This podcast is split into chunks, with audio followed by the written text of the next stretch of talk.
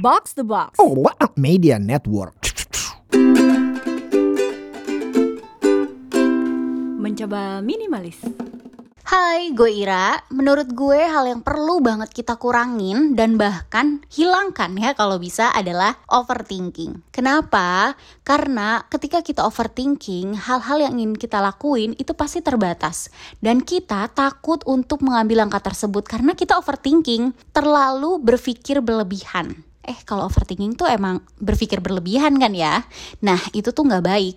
Makanya menurut gue itu yang harus dikurangin dalam hidup. Dan kalau bisa kita hilangkan. Bisa nggak sih sebenarnya overthinking itu dilangin Mencoba minimalis mengurangi yang nggak perlu lebih dari sekedar beberes. Ada Puri, Ada Avo juga. Makasih Ira tadi udah kirim voice note. Itu sekaligus pertanyaan kayaknya ya. Iya. Apakah overthinking bisa dihilangkan? Waduh, ini sih lepas apa pun jawabannya. eh, silahkan ke episode kemarin-kemarinnya mencoba minimalis overthinking versus critical thinking bisa Yes. dicek di sana. betul. Eh, lalu kalau ngomongin overthinking nih, Temins dan Babang Avo, sekarang ini kalau kita lihat eh, berita atau timeline itu gampang sekali memang kepleset jadi overthinking. Asli. Eh, mulai dari wow ini kasus berentet banget ya penganiayaan yang dilakukan anak pejabat pajak ya kan yang efek ininya ya domino efeknya makin luar biasa Brutal banget, asli. Terkuak semuanya. Abis itu adegan Fortuner nabrak-nabrak mobil sambil bawa pedang tuh gimana tuh ya apalagi yang lo inget Yang paling epic sih kalau menurut versi gue yang ketika Jerome Pauline ya kan bersama mahasiswa kedokteran nih pada joget-joget TikTok gitu kan dengan caption yang sangat kampretos ya gitu. Jadi sama ini kalau dari skena global kasus pembunuhan dan mutilasi tuh dari sosialita Hong Kong tuh. gue bacanya aja nggak tega maksudnya gue nggak belum lihat foto-fotonya gitu kan ya.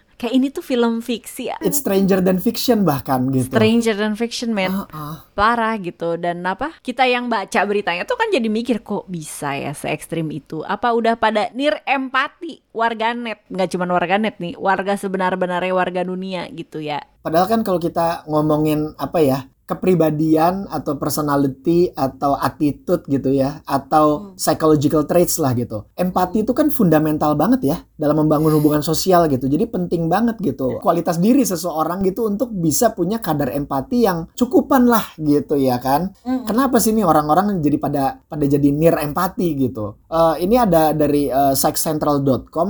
Eh, jadi eh, di situ dibilang bahwa kecerdasan emosional yang rendah, terus eh, faktor-faktor seperti kelelahan fisik, kelelahan mental, eh, stres itu akhirnya juga bisa berkontribusi dan mengakibatkan seseorang itu jadi near empati. Kombinasinya juga yang emang eh, nggak banget gitu. Nah, terus ini juga ada nih hasil penelitian yang bilang bahwa ketika seseorang berada di bawah tekanan yang berkepanjangan, itu akhirnya dapat menyebabkan seseorang itu menjadi kurang toleran terhadap perilaku orang lain gitu dan mereka juga akhirnya memiliki eh, istilahnya empati kognitif yang lebih rendah jadi kesadaran dirinya tuh sangat turun drastis banget gitu. Udah karena ya udah digecek terus tiap hari gitu ya kan. Ya akhirnya either mereka implode meledaknya Iya, ke dalam iya. atau mereka explode gitu meledaknya keluar gitu ini ini ada satu lagi ini da- dari deretan semua berita gara-gara lu bilang implode. Kita nggak tahu mungkin tuh orang kelihatannya baik-baik aja tapi sudah menyimpan stres luar biasa. Itu doang yang ketangkap CCTV bapak-bapak. Mau apa nerjunin istrinya ke laut? Nah itu juga. Duh gue wah, nggak selayaknya gue ketawa ya. Cuman itu- kayak ini itu, tuh wah, Hah? gila.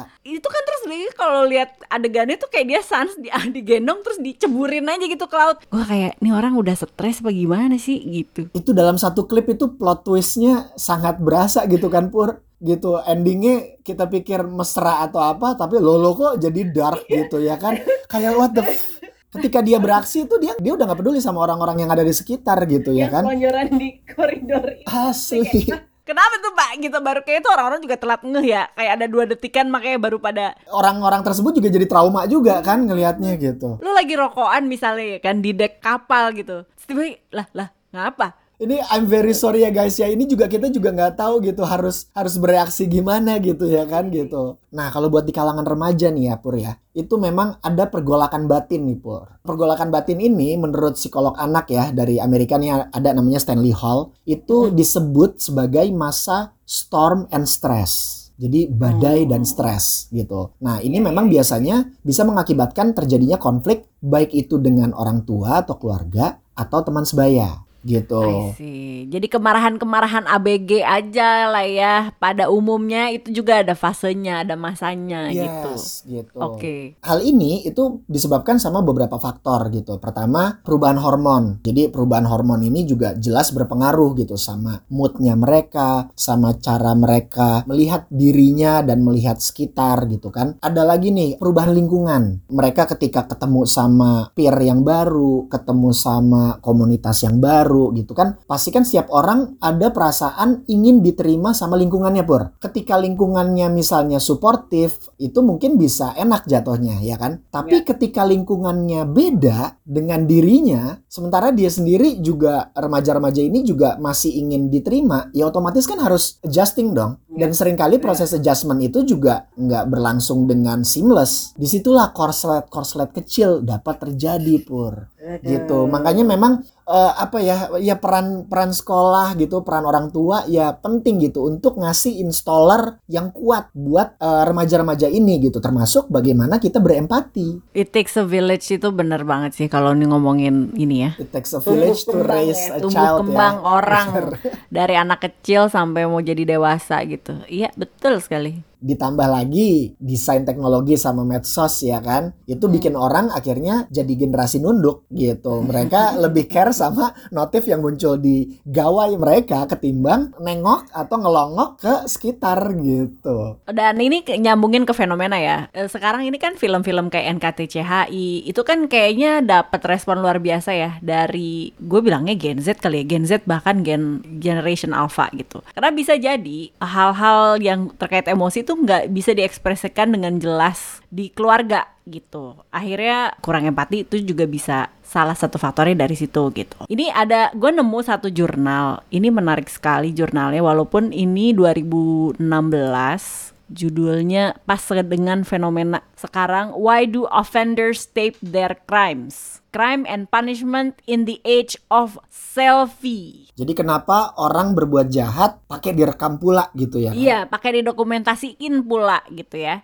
Biar lo nggak ngabisin waktu ngeliatin jurnal ya. Pokoknya poinnya ada tiga. Satu, pelaku kekerasan seksual ngerekam kejahatan karena emang mau produksi konten atas perbuatannya gitu. Bisa dipakai untuk apa? Untuk memeras korban lebih lanjut. Jadi bahan ancaman lagi atas kekerasan pertama yang dialami. Jadi emang niatannya mau terus superior. Nah, ini juga hubungan dengan superior nomor dua, ingin merendahkan orang lain eh, lewat konten yang bisa segera dia bagikan atau disimpan untuk entar-entar. Yang menarik, yang ketiga, ambil HP di momen tertentu itu ternyata udah jadi refleks buat manusia sekarang ya, manusia urban sekarang ini kata jurnalnya. Gue mengaitkan dengan siapa yang udah nonton Netflix interviewnya sama Prince Harry. Jadi Prince Harry tuh bilang, gue tuh sebel banget sama paparazzi karena ya kan ibunya kecelakaan ya, Lady Di itu kan kecelakaan. Yang dia bikin trauma lebih lanjut adalah, lo bayangin ibu gue menghindari paparazzi terus kecelakaan, tapi respon pertama paparazzi tersebut adalah terus mengambil gambar dan tidak hanya sebentar tapi terus menerus mengambil gambar tersebut yang menurut dia sebagai anak ya kan bisa aja waktu tersebut waktu krusial tersebut mereka pakai untuk nyelamatin lebih cepat ketimbang ngabisin foto mulu gitu. Nah jadi kebayang kalau itu zaman zaman bahela itu ya zaman masih paparazzi dengan tabloid. Lo bayangin sekarang kita semua jadi secara umum adalah paparazzi dengan handphone. Ya the same same, same ya kan? mechanism gitu loh. Ah, ah. Kayak budaya merekam kejadian apa pun kejadian ya bisa positif atau negatif secara instan spontan tuh udah refleks. hal-hal seperti ini yang kalau menurut gue sih setidaknya episode ini bisa jadi reminder lah untuk temen semua agar bisa lebih aware gitu bahwa ketika ada momen-momen krusial atau momen-momen penting insting apa nih yang sebetulnya perlu kita latih gitu. Apakah insting mendokumentasikan atau insting untuk melakukan aksi penyelamatan atau apa pun itu ya biar lebih jos nih ya kan. Eh, mungkin ini beberapa cara yang bisa temin praktekkan ketika misalnya sedang menghadapi orang-orang yang near empati nih. Ah, ah, biasanya mungkin kita melihat eh, spesies jenis ini kan di sosial media gitu ya kan. Tapi gimana nih kalau pas lagi depan komuk ya kan? Orangnya gitu ya kan. Pertama, jangan menanggapi ya ucapan atau tindakan mereka secara terlalu personal. Istilah simpelnya itu kayak jangan dimasukin ke hati. Memang ini it's easier said than done. Tapi kalau menurut gue salah satu uh, mekanisme yang bisa di-develop adalah lo anggap aja mereka itu orang gila atau orang mabok atau orang kesurupan. Jadi apa pun yang mereka uh, katakan atau lakukan itu nggak akan kena ke syaraf lo gitu ibaratnya gitu. Lo nggak akan nggak akan nganggep mereka lah gitu, nggak akan ngewarok mereka gitu. Mereka akan nggak valid aja pokoknya di mata lo gitu. Jadi lu lu nya juga nggak nggak akan ke trigger gitu. Yang kedua, ini juga ada hubungannya dengan prinsipal bahwa we cannot control other people. Ketika berhadapan dengan orang-orang yang near empati, kita tidak perlu berusaha membuat mereka memahami perasaan kita. Eh, segimanapun kita ngemengnya ke mereka gitu, ya ketika mereka sendiri kadar empatinya juga memang zero atau minus ya kan percuma jokes ya kan buang garam ke laut jatuhnya tapi kalau dalam beberapa kondisi tertentu nih ya kan kepaksa harus uh, battle mode gitu ya kan. Temins bisa pakai metode tanya atau bisa pakai statement balik. Kita bisa dalam tanda kutip paksa mereka untuk tasting their own medicine. Bisa pakai uh, metodenya tuh kayak sekarang gini coba lu yang jadi ini. Gimana nah Iya, iya, gitu. iya. ini mungkin belum tentu ngaruh ya tapi minimal kita bisa neutralizing mereka agar mereka nggak offending kita lagi atau minimal mereka bisa pause sejenak dari apa yang mereka lakukan. Itu bisa lumayanan tuh. Gue sering pakai metode ini nggak dalam kondisi ekstrim ya tapi let's say ketika gue berhadapan dengan mahasiswa-mahasiswa gue gitu. Misalnya mereka lagi berulah gitu. Gue pakai metode tanya balik atau pakai metode statement balik. Itu enak banget tuh biasanya. Mereka raut mukanya langsung berubah dan istilahnya kena mental tuh biasanya tuh kalau udah gue gitu Uh, dengarkan kata Severus Snape, Anda kebetulan tidak bersinggungan dengan Albus Dumbledore ya kali ini ya. Anda bersinggungan dengan Severus Snape.